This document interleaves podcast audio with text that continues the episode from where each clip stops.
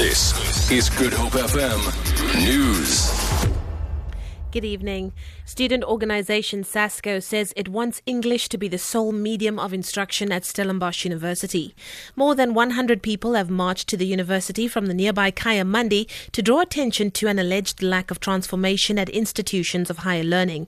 The university currently offers certain courses in a dual English Afrikaans medium and is to discuss the implementation of its new language policy later this month. SASCO Provincial Secretary Naledi Maponapono says one language would put students on an even learning level. We're not entirely happy with the dual proposal because if you think of the culture of learning, it still doesn't facilitate that culture very well because people aren't going to be confused. We want them to reach a consensus of this is the language that we're going to use. And it must be one language.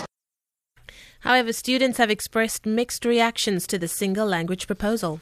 Stellenbosch regards itself as an international university. I guess having English as a medium of instruction would be a good thing to also um, include international students. It's been comfortable for me, uh, even though I'm English and I came to an Afrikaans university. Um, especially in our lectures, we we have both English and Afrikaans, so I never felt like I missed out on any. President Jacob Zuma's nephew, Khulubuse Zuma, has denied suggestions that he acted recklessly after Aurora Mining Company was liquidated. Khulubuse Zuma and Zondwa Mandela are part of a group of people found liable for 1.7 billion rand in damages at the mining company after it was stripped of assets. Aurora was liquidated in 2011 and mine workers have not been paid their salaries for the last five years. An application for leave to appeal was turned down in the High Court in Pretoria today. Vuyo Mkhize is Khulubuse Zuma's spokesperson. He contributed in total 35 million rands in a bid to alleviate those problems. Different court is likely to look at that conduct that is inconsistent with someone who didn't care. The city of Cape Town says it's concerned about the recent sharp increase in gang violence in Blikkiesdorp in Delft on the Cape Flats.